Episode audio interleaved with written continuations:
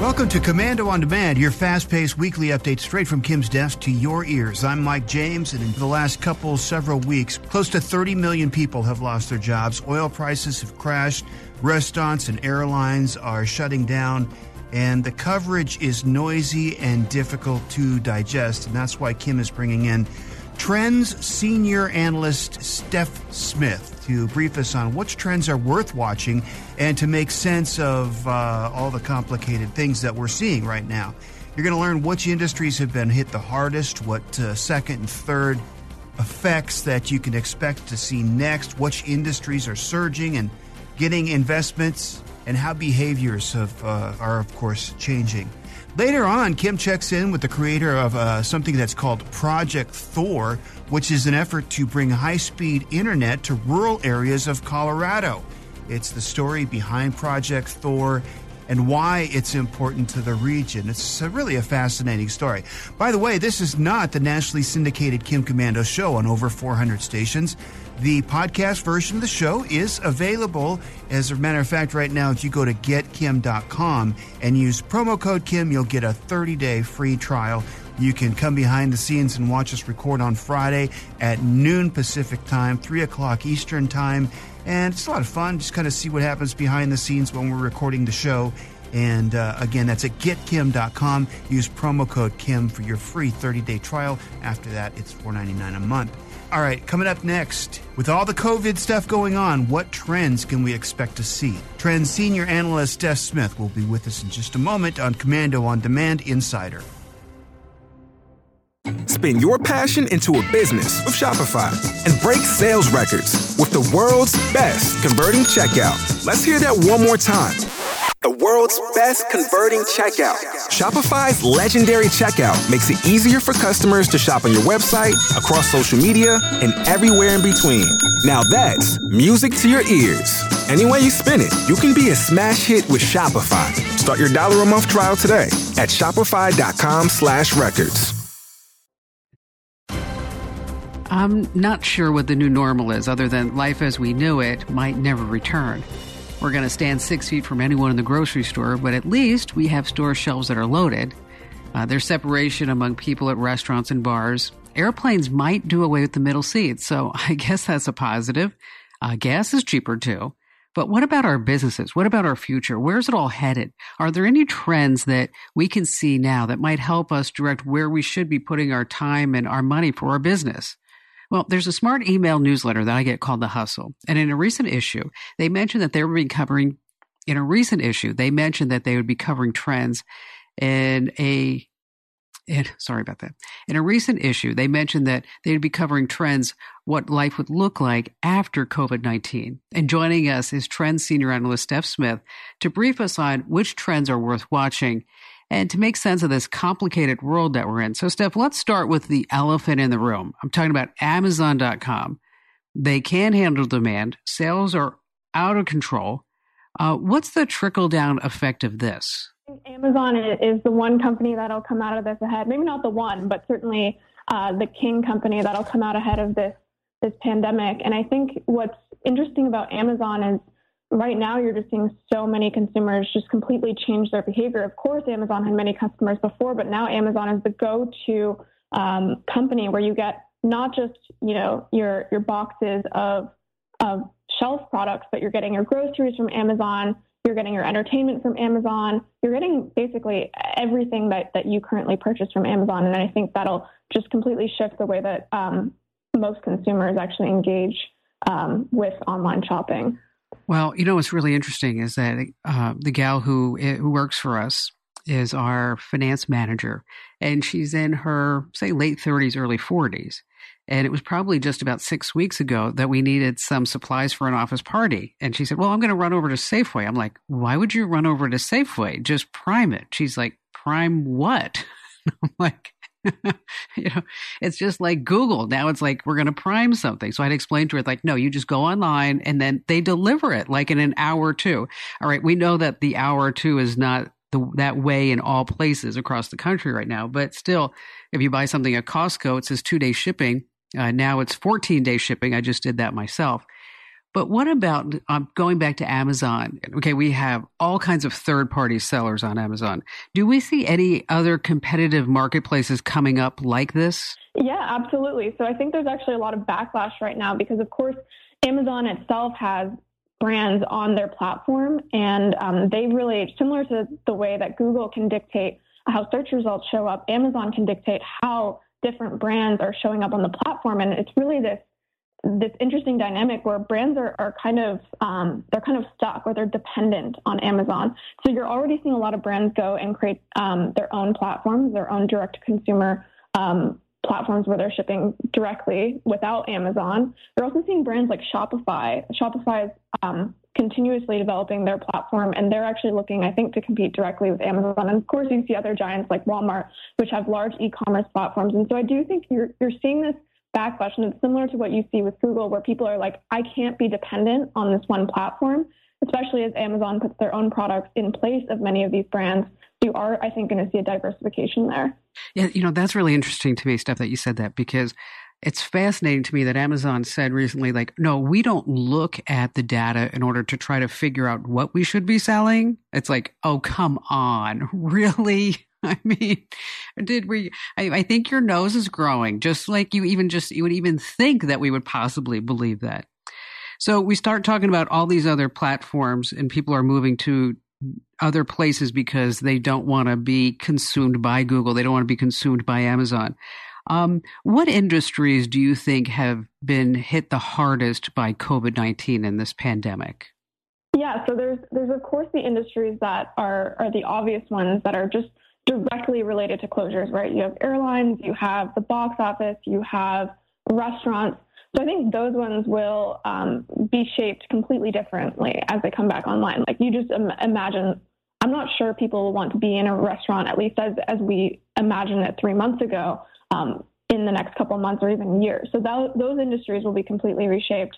But then you also have industries like malls, for example, as we were just talking about e-commerce, which, you know, malls are closed right now some people estimate or predict that you know malls will, will come back once this is all over, once we can all get back to work. Um, but then you just have these like these changes in consumer behaviors, um, which we do have to think about, and you have to kind of just look at every industry line by line and say, huh, like even if this isn't directly impacted by closures, um, how have our our downstream effects um, how how are those going to impact the way these businesses either don't open up or if they do open up, will they be completely different? And so I think there's the obvious ones, as I mentioned, but we really do need to go line by line with every industry and, and think critically about whether these industries are being impacted for the long run. You know, Steph, that's a really good point. What do you think of the gig economy? We start talking about Uber and Instacart and anyone else under the sun. Yeah, so the gig the gig economy has been growing in terms of its market share of, of I guess employment overall for for many years prior to the coronavirus. Um, but of course, you're seeing that increase substantially during this time period. Um, and what'll be interesting is, you know, there's there's already been some backlash um, in terms of these gig economy workers. They're not getting health care. They're not getting the same benefits. Um, and as you have like a larger percentage of the population actually enter these employment terms, you're going to continue seeing backlash there. And so I think what we will see is some sort of um, legislation change in terms of how do we support these gig economy workers? How do we actually, you know, when, once the gig economy um, becomes a majority of our workforce, how are we going to maintain or, or, support those people? I think that's going to be a conversation. Um, and then just in general, right now you're seeing a large amount of unemployment. And as people are currently at home and, and can't, um, you know, find employment, they're going to look for different avenues. And the gig economy is, is a great avenue, at least for the time being, for people to start looking. And so I think just naturally, in terms of like people moving more online, people losing work and looking for different avenues to find new work, uh, the gig economy is just going to thrive in this environment. Hopefully, we can actually provide people with good opportunities in terms of, again, some of those healthcare benefits as well. You know, you, you mentioned Uber and we talk about the gig economy, and, and a lot of these companies came after the 2008 recession. And we had a lot of VC backed businesses like Uber and Slack and Square, even Groupon, right? Uh, to name a few. What do you see right now that's happening in the VC marketplace? Yeah, so just naturally, as we, we enter a more recessionary period, there, there's a shift in dynamic in terms of how people allocate their capital. And you shift from, you know, when, when you're in good times, many people are very happy to make long-term bets and, and fund innovation that maybe won't pay off for, you know, 10, 20 years. Um, what you see generally in recessionary periods is that pulls back a bit, and people are now looking to fund things that are, will be more immediately profitable. And so you're already seeing this with you know, seed deals are, are already down more than things like um, Series A or Series B deals. And, and why is that? It's because seed deals are less certain, right? These are completely new companies versus something that's already in their Series A or B that um, have proven profitability or have proven their product market fit. So you're already seeing a pullback in terms of people willing to bet on the future. So that's one thing. And then in terms of actual industries that are getting funding, I mean, um, we did an analysis of this last week, and pretty much the, the, companies, at least in the short term, that are being funded are anything tech, of course. And then within tech, it's biotech, it's fintech. Um, and so you are, I think, going to see even more of a pullback in VCs willing to bet on some of the more traditional industries. And as far as the money that's exchanging hands, are you seeing a decline in how much the VCs are willing to put up? Yeah, I think there's definitely been a decline. You're seeing a, a slowdown in, in both deal volume and also deal size. Um, I think that'll continue into the future. But again, it's just this it's this incentive structure where when people when there's less money flowing, people need to have the confidence that they're going to get their money back, and therefore they're they're not only going to look for um, potentially smaller deals, but they're going to have different terms and, and really, I think the equation shifts from for a long time the um, the actual entrepreneur was actually had a more favorable position in negotiations, and now we're actually seeing the investor, I think, take some of that back, um, and they'll look for companies that are more immediately profitable.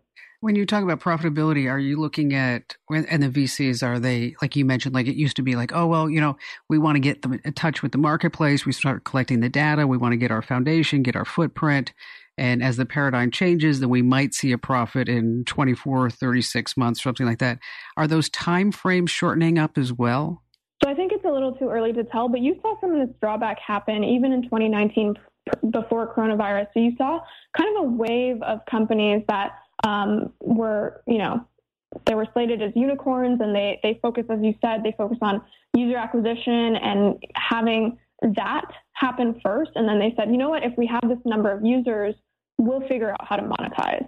And then you actually saw many of those companies struggle to do so and struggle to really turn that profitability key. And so you already saw some backlash in 2019 where you know companies like 2019 was the year of the IPO, right? Uber, Lyft, like all these companies that were not profitable were, were going public, and you saw some of their stocks really, really take a hit um, post their their public offerings because they really weren't profitable, and there was no um, clear pathway to profitability. So I think there was already a backlash in that um, in 2019, and I think with the coronavirus right now and us going into a more recessionary recessionary period, it's it's almost inevitable that that will be drawn back even more.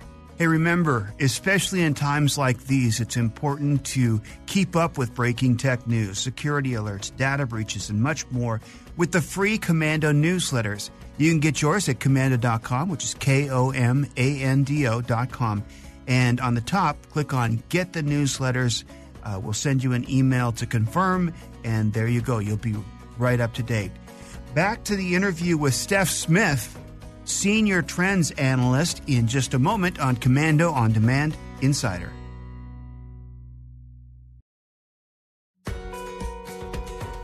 So, as you're analyzing all the trends, are there any standout companies, even if you don't name the company, like like there are these certain products that you're like, wow, that was really smart, and I could totally see this being funded before, say, another type of opportunity? Yeah, so I think anything right now in the like digital health space is huge. I think that was a space in general that was held back mostly by just tradition or the processes that we had in place. Um, obviously, some regulation as well. Um, but I think a lot of people, it was just, you know, in, I lived in Asia for a while and I very often use telehealth, telemedicine, um, and it was very, um, it was more accepted there because it was created in an environment that didn't have anything blocking it. Um, there was less tradition um, in the way. And here, it's, it, people feel very uncomfortable, you know, getting advice from a doctor online, Um, there's there's obviously uh, valid reasons for that, but I think now that we're forced to try some of these things, so we're we're seeing a lot of people forced to try remote work. We're also seeing a lot of people forced to try telemedicine or telehealth, and I think those companies are uniquely slated to do extremely well because their offerings are good. They're really just held back by people um, not having their habits form around these types of companies. You know, one of the side benefits I think of this COVID 19 pandemic, as I see it in my family, is we no longer really need to hand over our credit card anymore. I had to set up my husband on his phone to say, listen, you're going to Walgreens. Do not give them your credit card. Just use Apple Pay. And he's like, what? Apple Pay? I, I, you, you need to set that up. So I'm like, okay, it's really easy. Just, you know, open up the wallet, give him a credit card, bingo, bango. And then, uh, then we had to have like a practice session at home, like about contactless payments. I see that area exploding. Do you? Absolutely. Absolutely. And so this is another great example where, I mean, it, it's, it's so funny because certain countries are just so behind in terms of their like contactless digital payments. Whereas if you go to a country like China, I know many people have mixed views on, on the Chinese, but you everything's digital already. Um, and so there's no reason why a society like America can't also have that. It's just uh, the way I like to put it is you you have a country like America where there's just there's already so much in place. And so in order to innovate, you need to remove what's already there to put something new in. But if you go to a country um, that's like, you know, doesn't have infrastructure in place, they're just going for whatever's best now. Um, and so what I think coronavirus is forcing us to do is just like just get rid of some of the um, some of the infrastructure that was old and slow and just replace it with the new. And I, I completely agree that contactless payments, touchless technology, all of that stuff is just going to skyrocket given the the environment that we're in. My son is a student at USC. And there's talk whether or not that the fall semester is actually going to be on campus. And I started thinking about like, you know, he's taking all of his classes online right now and he's struggling with it, quite frankly, because he's like, I'm so distracted. I'm like, well, you know, you need to put Snap away and TikTok and everything else in order to focus. Um, do you see anything with what happens with education as we move forward? Absolutely. And so that's such an interesting space where, you know, for years we've actually had digital education available, right? And and you're seeing some of those platforms like Udemy get more traction um, over the last couple of years, but still um, people really um, validate or or think that uh, an in-person degree is is still much more effective. But we're coming to a convergence point where um, you know some people would say that the digital education platforms are just as effective or at least have just as high quality content on there. And so when you really think about it, this is this is another one of those examples where coronavirus is putting things to the test where it's like, can you get as good of an education online, yes or no? If the answer is yes, then I think most education will, will just move online. If the answer is no, then, then obviously the future is a little more complicated. Um, but you do start to ask yourself questions like, um, you have a, a, an amazing school like Harvard. If you can create the online Harvard, why can't then you know millions of people attend Harvard? It's this really interesting dynamic, and and I think we will see um, personally, like a prediction for me is that I do think we're going to see many schools go online, and many of the schools that have uh, temporarily closed may never open again, at least in, in their um, old form. I wonder if the tuition will be cheaper. See, well, that's what's interesting, and a lot of people are talking about just just that dynamic of like, where is our money going? If I'm, I'm paying, you know, I, I've never, I didn't uh, go to school in America, but I didn't. I assume tuitions can go as high as 50,000. Where's my 50,000 going if you're giving me these lessons online and I can find something comparable elsewhere? And so people are starting to ask these questions um, given the given the environment that they're currently having to learn in. Yeah, because it is fascinating. I will tell you that I had to reach out to uh, not USC because he's finishing up at SMU in Dallas. And I had to reach out to him and say, okay, you know, he was a first year student. He's not in the dorm. So do I get my dorm fees back? you know? and the first question, they actually said, well, you know what? We're not sure. I'm like, well, what part he's not there? Don't you get on? You don't understand. I mean, he hasn't been there. He's not eating the food. He's not using your electric. Um, but, but it is really fascinating getting back into what life is going to be like and how this is a total disruptor. I mean, in so many different aspects, up to and including, you know, anything with dating online. How's that going to work, Steph? It's it's so funny. I mean, I've heard. I, I'm personally not single, but I I've heard of people either just saying like, you know, this is a period where I'm going to stay away from that, but then you also see some really interesting things going on. not sure if you saw there was a Netflix show. Oh gosh, I can't remember what it's called, but it was basically people who sat in these booths. Oh, I think it's called Love at First Sight or something like yeah, that. But yeah, anyway, you're right. Mm-hmm, you're right. Yes, and so people created a digital version of that with basically like a Google sheet and a Google Doc where people would go and they would, you know, match them up, and then they'd go on these like Zoom chats without video, talk, and then you know get matched with someone else. And so it's it's really interesting to see like when humans are forced into these strange environments or this this life that we're all having to live, they they find ways to to date and to fill the gap. What about homeschooling? Gosh, so many parents are like they've had it. They don't want. You know, they're like, oh my gosh, whatever we were paying our teachers, it wasn't enough. Please take these right. kids back. Yeah, I know. I heard someone say I, have been talking about movie theaters and and how I think you know they won't really return in the ways that no. many. I personally think they they won't return in the ways that they once existed. But I did hear some parents, you know, say that no no no like we need the we need the movie theaters it's the best way to like have a couple hour break from the kids. And so i think homeschooling similar to, to online schooling where you're having a bunch of people test it and um, right now also a lot of people create products and technology to to facilitate it. So you hear some some people are creating um, basically like online homeschooling classes so that like let's say you have a cohort of 50 parents and they don't have the time because they're working. They can't homeschool their, their kids one on one. So they actually have someone who is homeschooling all these children kind of together wow. through a digital platform. So you're seeing stuff like that um, pop up. And this is all like the way I like to think about many of the things we're talking about is it's just this crazy experiment that no one asked for. But you're going to basically see people test these things out. You're going to see all parents are being forced to test homeschooling, and some percentage of them will will stick with it. Some of them will go back to normal times after this. Okay, just one more topic: real estate, because so many people bought rental properties for Vrbo or Airbnb because they were turning a profit, and as we know, that industry just took a slamming halt. Well, what do you think is going to be happening with that? Yeah, so I mean, the the real estate market overall is I think going to take a hit. That's something more downstream that you typically see in recessionary periods. So I don't think this is going to happen next week or even a month or two from now, but slowly as of course people start defaulting on their loans or just people have less money in general, you're going to see real estate prices go down. The interesting point that you make about, you know, there, there's these new um, parts of the equation in terms of companies like Airbnb.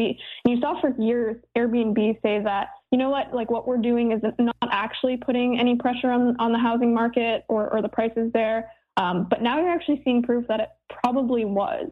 And so I think Airbnb is going to get even more regulatory um, measures that, that kind of play against it. So it'll be interesting to see how, how they respond. But I also think you're going to see a big um, kind of migration out of large cities. You already see that kind of force in places like New York where the, the pandemic hit them very hard. But you also just consider that many people right now have moved online with their work. Many of those people will continue to move online, and there's less incentive for them to have to stay in New York or San Francisco or LA. Um, so I think as you see people kind of trickle out of those cities to some extent. Obviously, that also impacts housing prices. There's less demand. So I think you're also going to see residential prices go down in, in big cities. Hey, Steph, thank you so much for joining us. A lot of insight, a lot of great facts, really. Thank you. Thank you. Hey, if you have a question about something digital and you'd like Kim's unbiased tech advice, of course, it's advice that you can trust. Go to komando.com and in the upper right hand corner, click on the Be a Caller button and then we'll ask you about some details about your question. And a producer, probably Manny, will be in touch with you to set you up with a time that you can get your question answered directly from Kim on the air. It's a lot of fun, and we hope you'll try it out. Again, that's at komando.com, upper right hand corner, be a caller. Up next, it's the creator of Project Thor, which is an effort to bring high speed internet to rural Colorado. It's a fascinating story next on Komando on Demand Insider.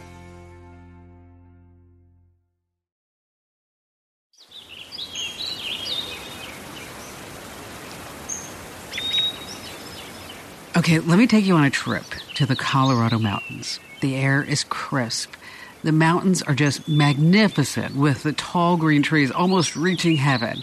And then you have the flat plains, small towns with family owned shops just adorn the streets. It's just adorable. You can almost picture what it must have been like for the ranch hands and the cowboys to just come into town.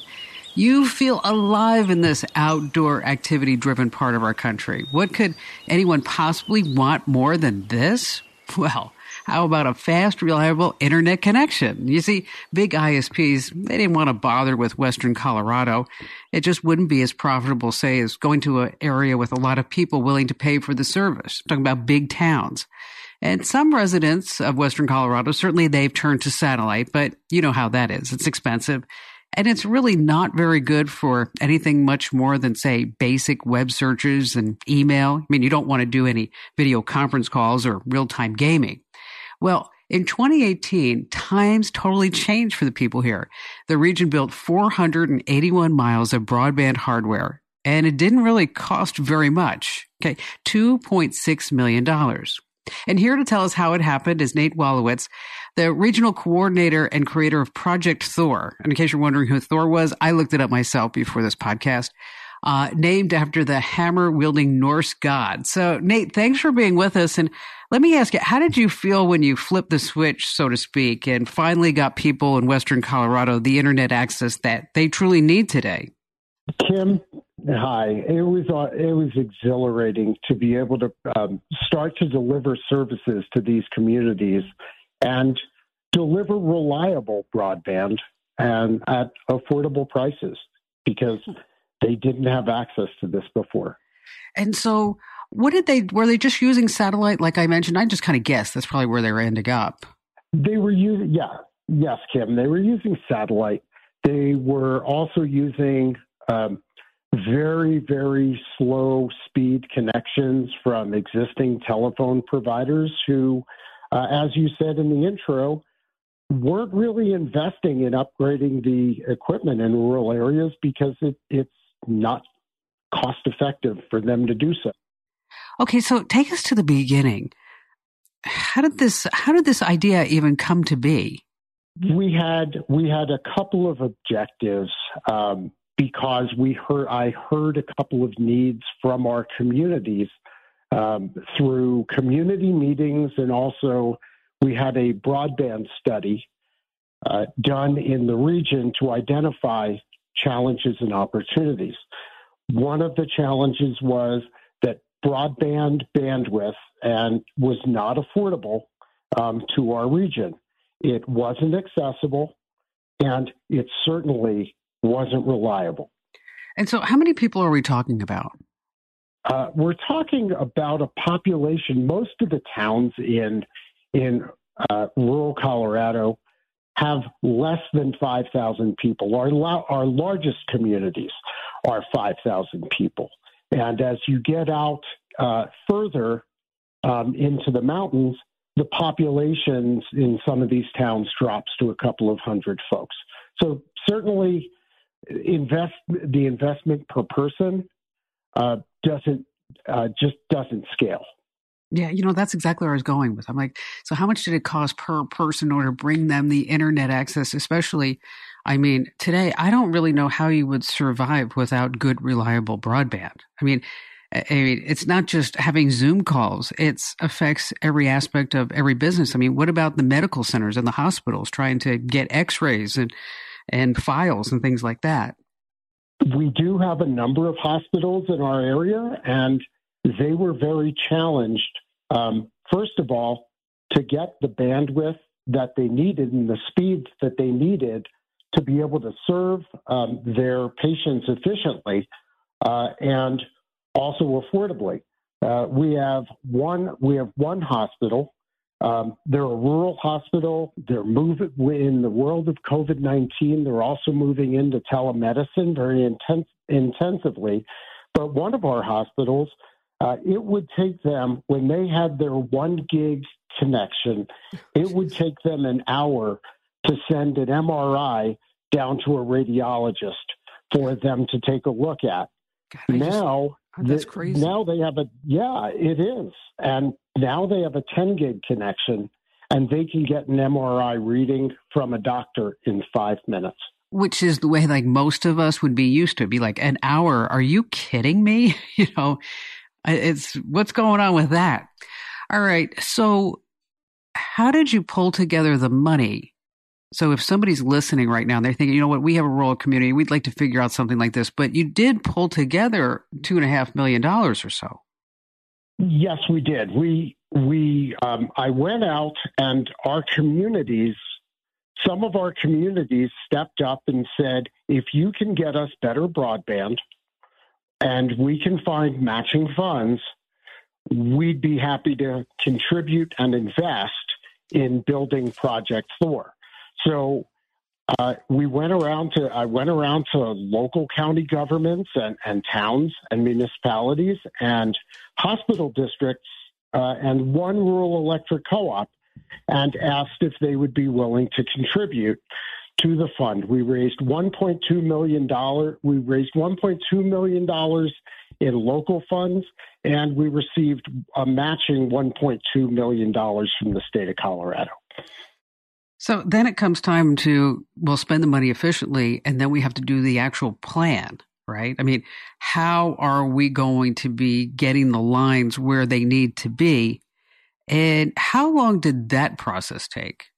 That process took over a year and a half, almost two years, to determine where existing fiber uh, was, if we could get access to it, and what public publicly owned fiber could also be made available to us so that our so that our costs could be reduced using public infrastructure as well. Did you get any pushback? We did. We did get a little bit of pushback, um, but times are changing, and the existing providers, while they understand that we're competing with them a little bit, I like to use the word co-opetition.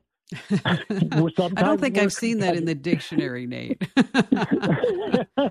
Some sometimes we're competitors, sometimes we're partners, and and we work cooperatively. And uh, so we did get some pushback, but we were able to bring it all together and um, build a unified network um, using a a um, competitive local exchange carrier who acted um, as our private partner. They're actually operating the network for us because they have experience in operating in operating large networks. So we don't need to hire the technical expertise in house. We outsource that. Oh, so good. we created a huge pri- pri- public private partnership you know it's it's interesting because you know sometimes you hear about these things they either go really well or they go really badly i mean um, i'm i'm thrilled that yours actually worked out because i i mean it took me a little bit of i don't want to say an act of god but a lot of pressuring for example to get an old telephone pole off of my property because it's like the thing's gonna fall it's been up since the 40s okay? It should not be standing anymore um, so we brought internet access to all these folks, and uh, explain to me how the money is going. Because do they pay Project Thor, or are they paying the ISPs? They are users that want access to the network, ISPs, consumers, businesses. They actually pay the ISP, and the ISP pays our we call them meet me centers, which is where we bring where Project Thor lands in each community, uh, they would pay the Meet Me Center host, and then Northwest Cog does an aggregated collection to meet all of the um, all of our monthly and uh, annual recurring um, invoices. So, are you using any fixed point wireless, or is it is it strictly fiber? Uh, today, it's strictly fiber. Uh, we were able to gain enough access to existing fiber that we could either build short lengths of local fiber, which were affordable for the project, uh, or lease fiber from either government, public agencies, or local um, local service providers uh, to be able to do that. Uh, there is one community um, that um, we are going to connect to Project Thor in the future, but there is one community. There are a few communities, but one of which I worked with about four years ago, and they're actually connected to fiber by a 12.2 mile microwave link wow. to a tower that we helped the town build um, on top of a box canyon, and there they actually get their internet from from that tower. And we have a commercial provider that came in and agreed to provide services. Another you know public-private partnership. That is amazing, really. I mean, I'm just saying. i was just visualizing when you said like going into the box canyon. I'm like, oh my gosh, this is really something. Um, cost for the end user, what does that look like?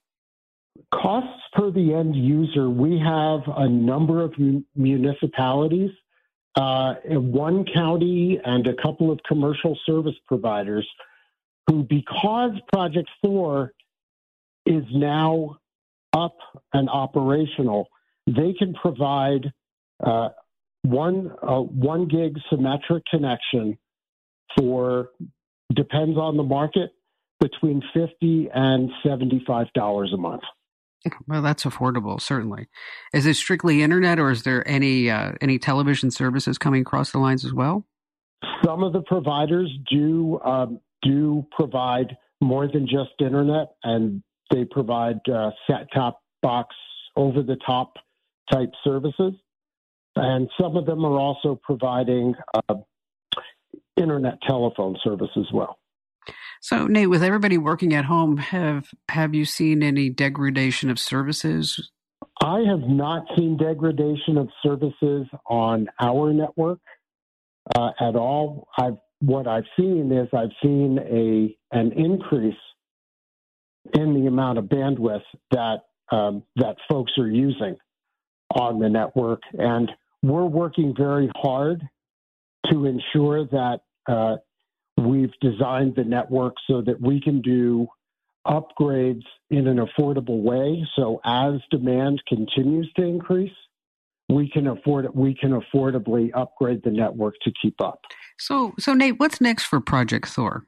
We're going to start connecting other regions. Kim, uh, Colorado has a number of other uh, local government funded with state support uh, created networks, and we're going to start to build build connect fiber connections between all the networks so that so that we can start to gain additional cost efficiencies and interoperational government efficiencies and we can bring more providers uh, onto the network and of course the next step also is taking the project thor concept and talking to other regions of the state that are significantly underserved and bringing the Project Thor model into those communities to help get, provide the advantages that Project Thor brings to the Northwest Colorado today um, to other regions of the state. Yeah, I, I see. I see so many people Nate, that could use this throughout our country. I mean, the rural communities are definitely uh, underserved when it does come to internet access. And there in Colorado, you proved it's like the brand new gold rush, right? that's that's a good way. That's a good way to uh, to put it, Kim. We have one town uh, who, as soon as Project Thor was turned up, they started to look at a broadband strategy, and they had three other service providers who hadn't been working in the town come to the town and say, "Hey, you know what? We'd like to provide broadband um, in town for you." And you're like, "Where where were you five years ago?" okay, right, exactly. Well, without Project Thor and without reliable access that's affordable to the to the internet, uh, they couldn't afford to come in. So, Nate, why don't you give everybody some uh, details about how they can learn more, your web address, good stuff like that? Sure. Uh, you can look up Project Thor at uh, northwestcog.org slash broadband slash Project Thor. Or you can reach out to me. My phone number is on the website. Um, and my email address is nwalowitz at northwestcog.org. And Nate, I, I take it from that last name that you're a nice Irishman. Right, exactly. uh, Nate, thanks for joining us. Uh, did a great job. Kim, thank you so much. I, I really appreciate you uh, seeing Project Thor and reaching out. This is oh. this is fantastic. Now I you know what I I think when I read the story, I'm like, this is phenomenal. And we have I have people that call me. Um, I was just thinking about that. I have this guy outside of Tennessee who called me and he was trying to figure out how to get internet access to a rural commi- community that he wants to build because he's buying all these acres out there or wants to and build a community of tiny homes but there's no internet access anywhere near it. And I thought, you know, what a novel idea that is, though, to, you know, to make a community of tiny homes where people can pull in, kind of like he said, like an RV park of like the 1950s, but now people can pull in with their Airstreams and their tiny homes if they want. So. And that's what people want to do today. People, there's a disconnect. There now is truly the ability to have a disconnect between where you live and where you work. So you can work where you want to live.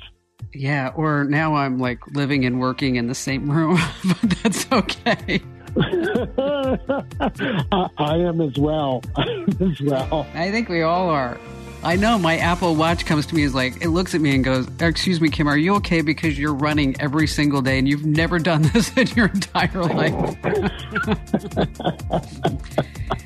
Hey, Nate, have a great afternoon. And if you ever have anything else that you want to talk to us about, something new and exciting, just reach out and we would love to have you back. Great. Thank you, Tim. Well, thank you for listening to Komando on Demand Insider. A special thanks to our guests, Steph Smith and Nate Walowitz. Join us next time, or if you haven't already, make sure you subscribe so you get these podcasts delivered to your device every single week. Again, thanks for listening, and we'll see you next time on Komando on Demand Insider.